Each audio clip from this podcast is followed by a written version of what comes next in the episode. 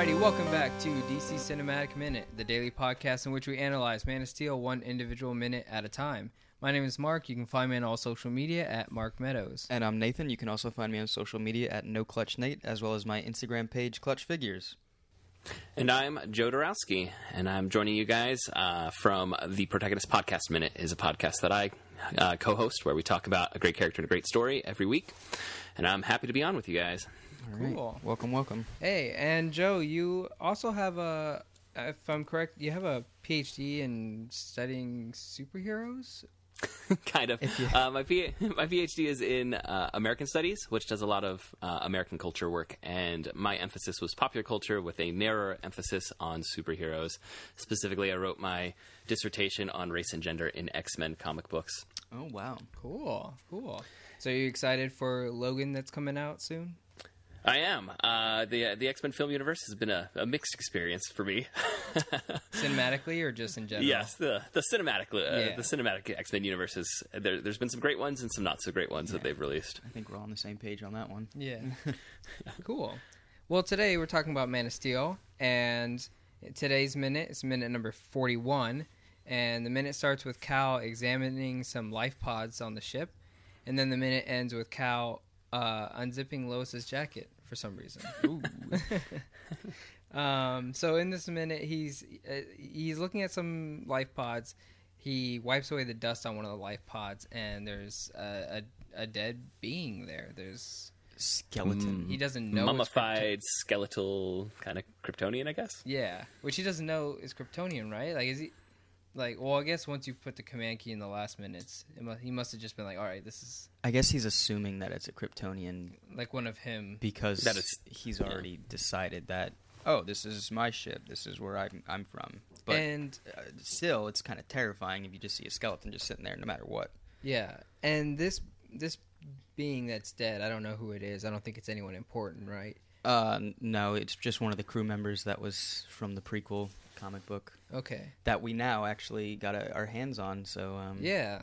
so this was all kind of told in a in a prequel Man of Steel comic. Um, this person was killed by Dev-Em, right? Yeah. Okay. It's um it's a little odd because I'm I'm looking over the prequel comic now, and it it seems like all the members of the crew, um, Dev-Em actually took out of the of the pods. It doesn't seem like any one was left there, and I'm actually reviewing it now, and it looks like they were all just staged at the command center, you know, at their little posts and stuff after after uh, Kara wakes up. So a little bit of a continuity issue. So they were killed while working. I believe he killed them and took them out of the pods and kind of made it as a setup so that when Kara wakes up, she is, kind of taken off guard. You know, she sees like the back of them sitting at the ship, and she's like, "Well, why didn't anybody wake me up?" And you know, it's not like she she did examine the other pods; they were all open, um, unless unless after the prequel someone went back to the ship and, and put one somebody back but that doesn't seem like it's like it's viable Hmm. So the because he looks from the one pod that has the skeletal remains in it over to a pod that is open, and I had heard I've never read that prequel comic, but I had heard that was supposed to be an Easter egg hinting towards akara yeah uh, escape. Like she was the one who lived, but the other Kryptonians on the ship all died. Yeah. was what was supposed to be hinted. Yeah. Is that which raises a lot of questions because if she lived and this was in an earlier minute they say that the ice is 20,000 years years old mm-hmm. which means the ship crashed 20,000 years ago which means Supergirl's been on the planet 20,000 years ago or Dev-Em. or Dev-Em, whichever one won, because it, it, the ending of the prequel comic is left ambiguous. Um, so to have someone like that that has the ability to have super superpowers, do you think that being is still on Earth, or do you think they've left? Um, if if you, if you want my opinion, it could be. I mean, obviously you're listening to this podcast. um, but I think that if if one single Kryptonian was still alive, um, and they went through that whole period of you know the evolution of man and seeing all these civilizations being built, they could be seen as like their god figure. but also that's so out of character for Kara, but it wouldn't be out of character for Dev-Em. But also, it It might not be out of character for a Zack Snyder Kara. Yeah. Okay. Yeah. Sure. um, but it seems like maybe they caught on to their super abilities, and maybe they were, you know, kind of keeping low, like how. Um. Oh my gosh, what's his name? Devin. No, Who? drawing a blank here. Wow, terrible. Anyway, um, they could be just keeping it a secret, and until the world is introduced to another Kryptonian, where maybe it's kind of like the same Wonder Woman story, where they're not made public until the events of the Black Zero chaos. Mm-hmm. Well, I was thinking that a superpower being like this could uh, create a messianic symbol for like the birth of certain religions. So Mhm. maybe like these characters played a part. Like you, you maybe um, like their presence is what spurred like. Uh, I'm just trying to think. It's hard to say Greek mythology because we know Greek gods exist now in this Yeah. universe, but Yeah. you could get into like maybe Egyptian gods or like they could have paved the way for like Egyptian um, hierarchies and, Yeah, and, could and, be. like, the basis of their culture and they could have had an effect and then we get to there's also characters like Vandal Savage That's who I was thinking of. Oh, Oh. my gosh, wow, how embarrassing. But yeah, it could be like a Vandal Savage kind of deal where they've just had this entire, you know, 20,000 years and, you know, To have an Kryptonians- influence. Yeah, Kryptonians do have prolonged life uh, under a yellow sun, so maybe there is a Vandal Savage Kryptonian kind of character in this yeah they could just like merge into one character Yeah. and be like oh this instead of an asteroid giving the guy his abilities, it's just a Kryptonian. it's just a yeah. Kryptonian who lived that long Then I mean, and if that were the case, it would take out a lot of other. No, see, it's kind of different because in the prequel comic, they reference the Kryptonians reference the, the Thanagarians as savages. You know, when they're trying Mhm. to, to, to murder, um, or they're uh, sentencing Dev-Em to murder, they say that they're not savages like the Thanagarians, and the Thanagarians actually have that metal from the asteroid and the meteorite, so that kind of would throw out that whole character arc of, of them. hmm. Apparently, I need to read this prequel comic. There's a lot in there that's It- not in the film. It- it's a little like here and there. There's some things, but it's a really quick read. Um, I can send you over a link if you want later on. But uh, it's it's not like there's a lot to take away from it. It's a really quick story. It's just kind of showing how the scout ship got there. Yeah, this. Uh, I mean, the, I think one thing we're kind of running into like this statement that the ship has been there for is it eighteen thousand or twenty thousand years, however long it is Yeah. they say in the movie. Like it kind of makes you scratch your head on a lot of points. yeah Like- absolutely Like this Kara, like was she on Earth for this entire time, or or Dev-Em? Uh, but also, like, did Kryptonian tech never advance in twenty thousand years? Because that's the same tech that was on Krypton, right when Clark was launched off. yeah Yeah, we, we actually had this discussion before where like Well- all the computers and stuff like there's no more advanced like and uh, you know his flash drive still works. Yeah, and and uh, yeah, exactly that was the exact Yeah. point. Like his his command key was still working, you know, and and we know that the story from the time that Kal left Krypton to the time that Jor-El created the command key for Kal was a great number of years Yeah. that went by. The only thing I can think of is maybe there's a displacement in time because, like, yeah, it- it's 20,000 years here on Earth since she landed, but being that Krypton is 27.1 light years away from Earth, like, maybe in Krypton They were traveling eyes- at different speeds. Yeah, like, like, the two they- ships. by the time uh, I'm just trying to think, like Krypton's destruction, like how long ago was that from To uh, when Clark Kara is- Zor-El's yeah. Clark being- departure? Like I feel like that's more like that's more key. yeah, Um, Mhm. because it's hard to track time with another planet that's light years, like 27 light years away. Like it's Yeah. almost like those things happened way Yeah. long ago in relevant Yeah. to, to yeah, everything. like seeing a, a star that you know exploded light years ago, but you still see it right now. yeah, It's one of those Mhm. things. So and, and depending on how fast the two different ships came, they could have been launched closer together on Krypton. Yeah, which is at different. my speeds. question about I had that question about Kal-El's ship because it's like in the movie it, it just looks like they launched a ship and then he was in uh, the galaxy.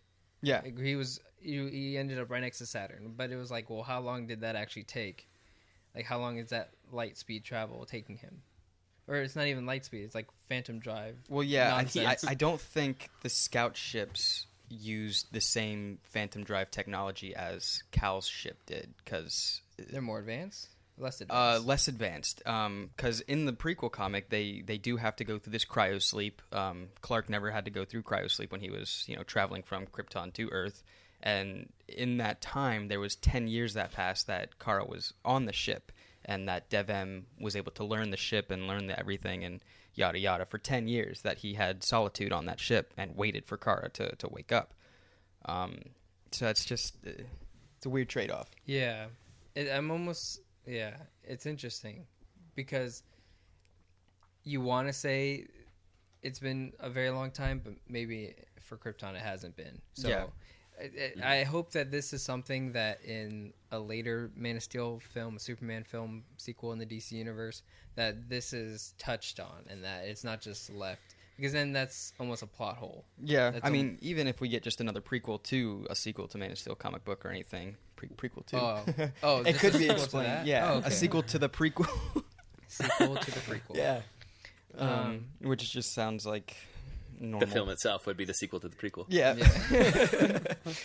um, but I, I, I do I would like to see Supergirl Yeah. in the universe. I think she has been given a cool history lately. Um, not just Red Lantern stuff, but you know when she gets like uh, when Darkseid has a uh, Yeah. he he wants that that character uh, more so than Superman. It sometimes goes back and forth. Sometimes Darkseid really wants Supergirl. Sometimes he wants Superman I think he just wants Kryptonians in and general. then and then characters like Brainiac also want Kryptonian. So I think introducing a second Kryptonian that's actually good because lately in the DC universe, only Superman's a good one. Yeah. we've seen General Zod is evil, Doomsday evil. Like now it's time to see Supergirl and Superman do some cool stuff together, and I'm excited to see that. Um,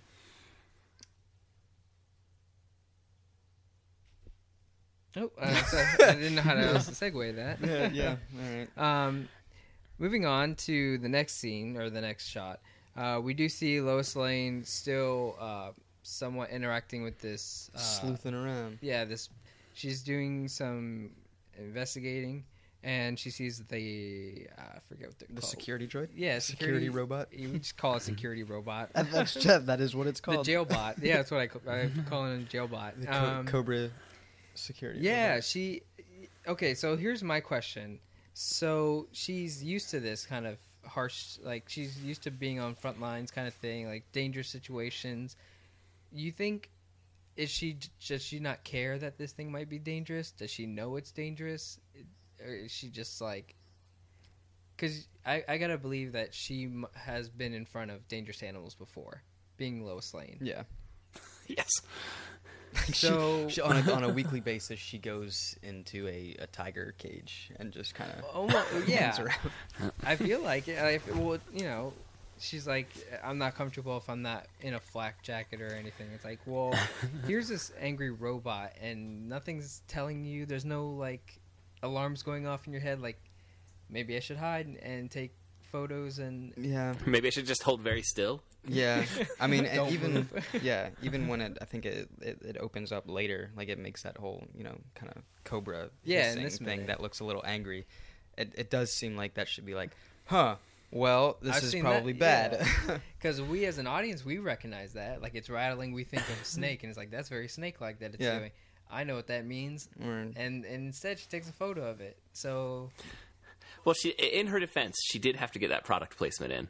yeah, the Nikon, yeah, yeah, absolutely. Yeah, there's a lot of close-ups on the Nikon logo in Yeah, this one minute. Of course. And um, I don't know. Maybe she just never. Maybe Jurassic Park doesn't exist in this world to have the Dilophosaurus with its fans. No, But that's- no, I don't want to live in a world where Jurassic Park doesn't exist in anything.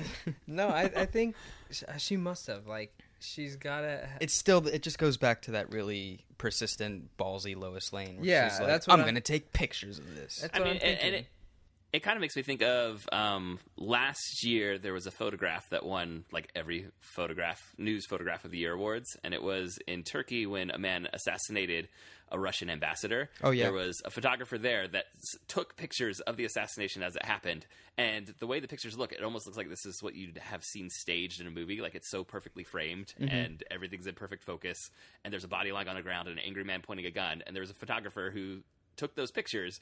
And uh, like if you've ever if you go look this picture up you'll see other pictures of the moment. And a lot of them start to look bad angles and jostled because the guy runs and hides. But there is one picture of like right after the moment happened that he stood his ground and, and took the picture as a news photographer and then he ran and hid I yeah, I think I remember which. Doesn't it? Doesn't it look like he's like in an art museum or something? yeah it, the, it was at an art museum it was uh, and a man, uh, it was a security guard assassinated the russian ambassador right there um, and this uh, one photographer had happened to like he- it, like he, he i've read an article about him he's like i was just gonna go home and i thought nah maybe i'll get a couple pictures just in case i can sell one uh, and- Well, yeah worked out for him. Um, So you're gonna attribute Lois's so characteristics to the to that? the news instinct i guess right Okay. there that i'm gonna get one picture and then i'm gonna run and hide and she happens to get taken out before that could happen All right. spoiler hmm, yeah. So I guess she wasn't expecting. Um, so the robot throws this giant liquid geo whip arm at her. uh, mechanical whip is what it's called. okay, quote unquote special Kryptonian term. Throws this mechanical whip at her, just like lifts her off the ground, destroys the camera. Right, destroys the camera.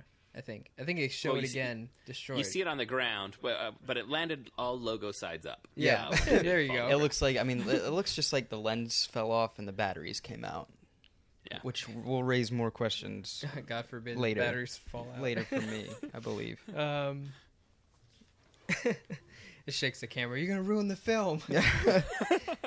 um, so yeah, it, it come now. I'm guessing. So she screams.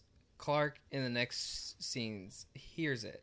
And Yeah. now he knows that there's someone in with him. Yeah. Not So- if he- anytime before yeah, that. he wasn't listening guys- to the footprint, foot, footsteps or anything.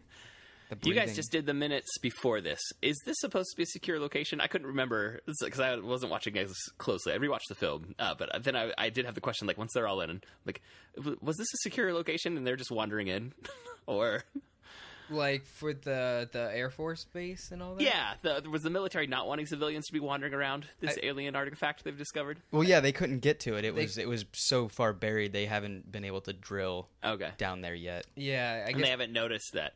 Yeah, the ice formed over the the scout Mm-hmm. ship, creating this hill, Right. and they um were had. I guess I don't even know if they had plans to excavate it. I think they just were there to just monitor it for the meantime until they knew what to do with it. Shooting a railgun Um, down there and yeah. sonar, whatever. So Kal-El uses the only way that he got to it was using his heat vision. He, Mm-hmm. right, and, but no one noticed besides Lois, right? No one noticed because I feel like, in my opinion, Joe, which is Kal-El, he was there for a couple days just to scout the area out before he even tried to get into it.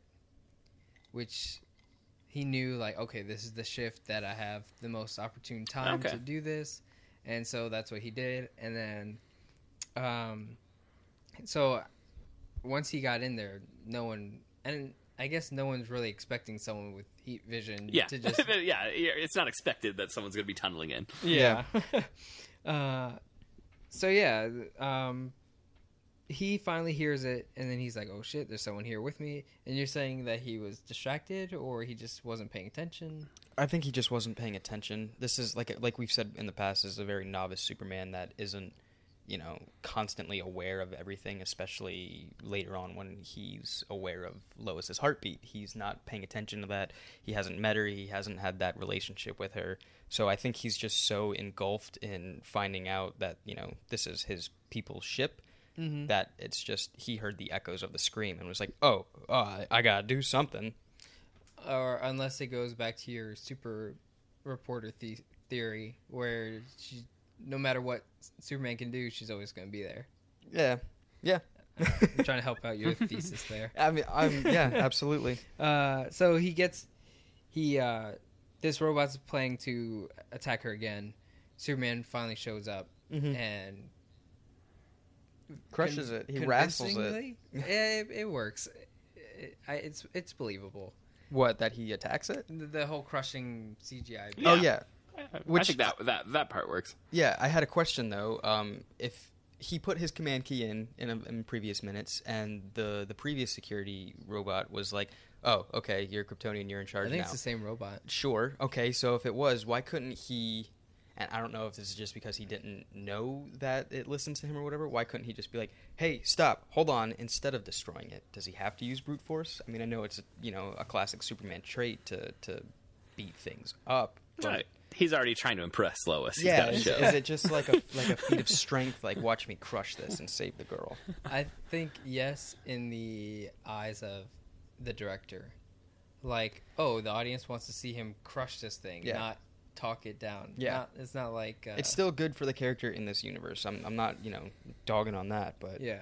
again, just normal arguments that I just want to bring about, bring about, bring about. Um, yeah. So he, he he grabs it, he crushes it, um, and then she's freaking out. Now she's freaking out. Yeah, Like, sh- has she ever been wounded in any other thing before? Like she talking shot about being in dangerous anything? situations. Um, I don't know if she doesn't get writer's block. Or she, she, yeah, she gets writer's block un, unless she's not in a flak jacket, and flak jackets could essentially stop a bullet from going through you. hmm And well, it's like this is the first time a human being is being attacked by an alien. So in her eyes, she, she didn't see the the whip coming. She didn't know what was. Oh yeah, it was all really fast. She- You know, if you know anything about aliens and media, like for all she knows, she could have been like vaporized or something, right? so Well, Yeah, and, that's- uh, I mean, the wound is pretty significant from what Clark is going to say. Like, I think her body would be going into shock. Yeah. Uh, with with that kind of um, impalement. Yeah, yeah, and, and, she, I, I think she's so in shock that she doesn't notice that she's been hurt that bad. yeah, I mean, she gets flown. Mhm. What was it like? They said something where she gets flown like twenty feet across the room, or something ridiculous. Where it's like, oh yeah, you know, her her back, her spine would have just shattered when she hit that wall. it's pretty. Yeah, it's. It's, Again, it's a comic book movie. It's a cool scene. It's a it, it's really well done. It, it this is still playing into that whole almost eerie, frightening horror genre. Yeah, yeah, It's it, this is a very creepy. This whole scene from the from the minute she stepped out of her uh, base camp, leading into the tunnel, the whole ship. He's examining life pods. There's dead bodies. There's open pods. There's a guy wandering around the scout ship for some reason. mm-hmm. Um, and then this thing with the rattling, and then it whips her for like out of nowhere. Like audience aren't really ready for that.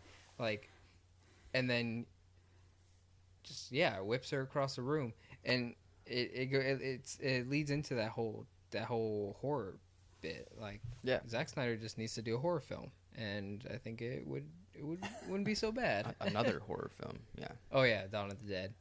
Um, so he's she's freaking out. He's on her now. Does she think that he's a threat as well? Like he's an alien, like or it might go back into that whole being in shock and being in you know massive amounts of pain where you don't know what's going on. You just got flown, you know, many feet across the room and slammed into a wall. You're probably like, what, what, what, what's going on? And then another person shows up. You're gonna freak out. Yeah, of Mhm. course you're gonna think they're Yeah. they're gonna harm you more. Hmm. I mean, she. So all she knows about him is that he is inhumanly strong at this point, but he looks like a human in an alien spaceship. So there's got to be some oddness, like, oh, you're one of me, but I just saw you do something that I don't think a human would be able to do. And this is, I, I mean, in the next minute, just talking about the horror, the way Zack Snyder does the heat vision, also, I will say, is it, it's very visually interesting, but it does add an element of horror to the idea of Superman. Absolutely. Yeah. Yeah. we get a lot of a lot of stuff about the heat vision. It seems that it's positive uh, all this time. it's it's it, it, yeah, it is neat. I like the way that they did it, but from this film and for films on, every time he does use heat vision, it does seem more scary than it does seem cool because it, it the the glowing arteries are on the Yeah. eyes and And it, it should be frightening. I mean, it's I mean, they they constantly go back to it, especially in you know the next movie. Uh, you know, it's a being that can shoot Yeah. fire from his eyes. Like that's you don't. That's not something where it's just your eyes glow and you don't see. You know, or you know, just classic like little laser beams. It's like, oh yeah, that's cool. He's shooting laser Yeah. beams. Like, no, that's fire coming out of his eyes. because besides like straight up punching someone, Mhm. that's the most brutish power that he has because it is just pure power coming Yeah. out of his eyes. So it, it, I guess it has to be scary. You can't really play it lightly Yeah. when you know that, especially like in the later films, you know uh, those laser beams can cut through a building. Yeah. So It's definitely. I I guess it, it makes sense that it's terrifying, and they just play on that that fact. Can we uh, talk about his Flynn Rider smolder that he gives Lois Lane to calm her down if she's freaking out? yep, I was gonna bring that up. I was like, as if as if a good-looking guy can look harmless. Like she's just like, oh, chiseled jaw. All right, I'm in good hands now. Or he's just like he's calling. He's like, all right, chill, chill out, lady. Look, look how good I look. Look in my eyes. Like, I know I own a mirror, and I know I look this good.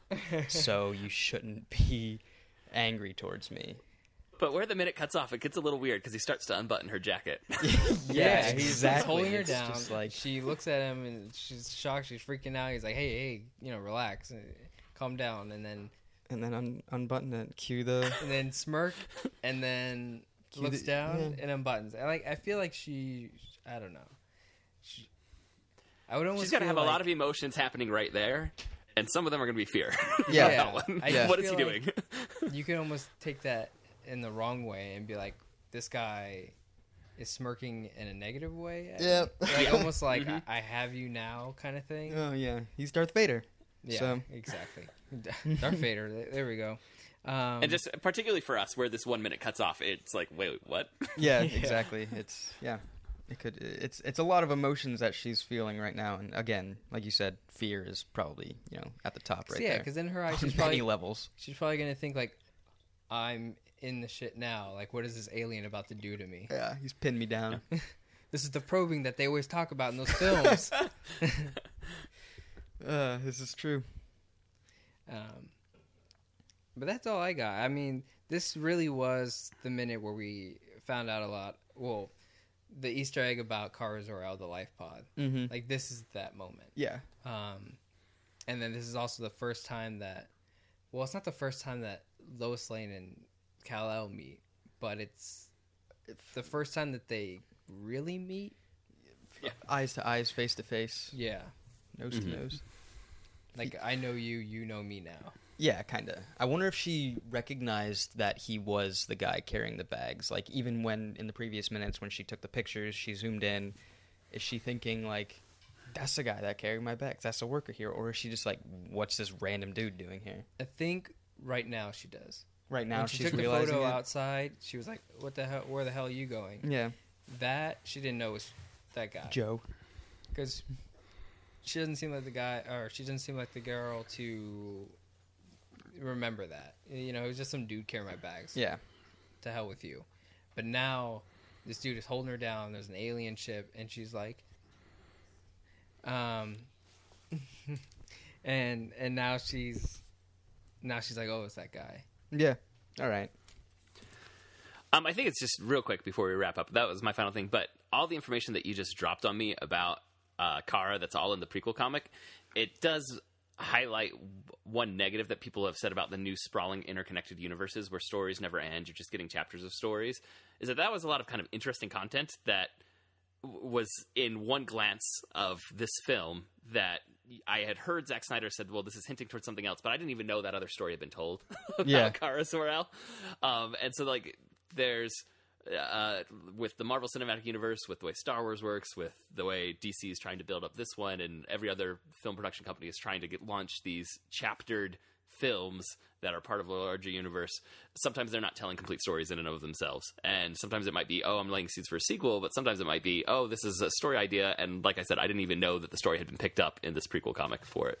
Yeah, well, even in the prequel comic, the story doesn't even finish. Like you're left so ambiguous, knowing that if there's a existing Kryptonian on Earth, and and what happens, and what's going on, and yada yada yada. Yeah. Yeah, if I mean, any- I, I'm sorry. Oh, I was just say, I love sprawling narrative universes. Like I, I studied comic books, and the Marvel comic book universe and the DC comic book universe are as as sprawling and randomly interconnected, and plot threads get get lost all the time.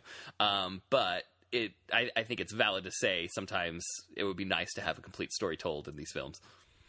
Yeah, which I know the prequel comic pretty much just explained how the scout ship got there, and it also teases Supergirl being part of the universe. Um, I think it's left. Op- the book is left open ended. Mhm. It's hard to call it a book. It's really just like what, like a a, a one shot kind of couple Um, pages. I think it came out in issues, but I got the Oh, whole. really? I, yeah, I don't remember. I just Oh. got the whole thing all in Um, one. so it it leaves it open ended because maybe they want to tell more of it. Um, That's I, what I'm saying. I hope for I- another, Yeah. you know, another prequel or another Yeah. sequel to prequel. yeah. So are you saying you you you would want more in the movie, or did you want more in the books? I, well, I'm just saying. oh, go. uh, For me, it, oh, it's a criticism I've heard about these sprawling universes that they never tell complete stories, and it doesn't bother me as much as some. But I completely understand that criticism that when people see a movie, they want to see the entire story. Yeah. uh, you know Yeah. that that movie's trying to tell. Well, I feel like in this movie, like that's not it's not really necessary. No, because well, this movie isn't about Kara Zor-El. It's not about this this scout ship. These are just things that he came in contact with his life. Um, I would very much like to see more of that explained in book form.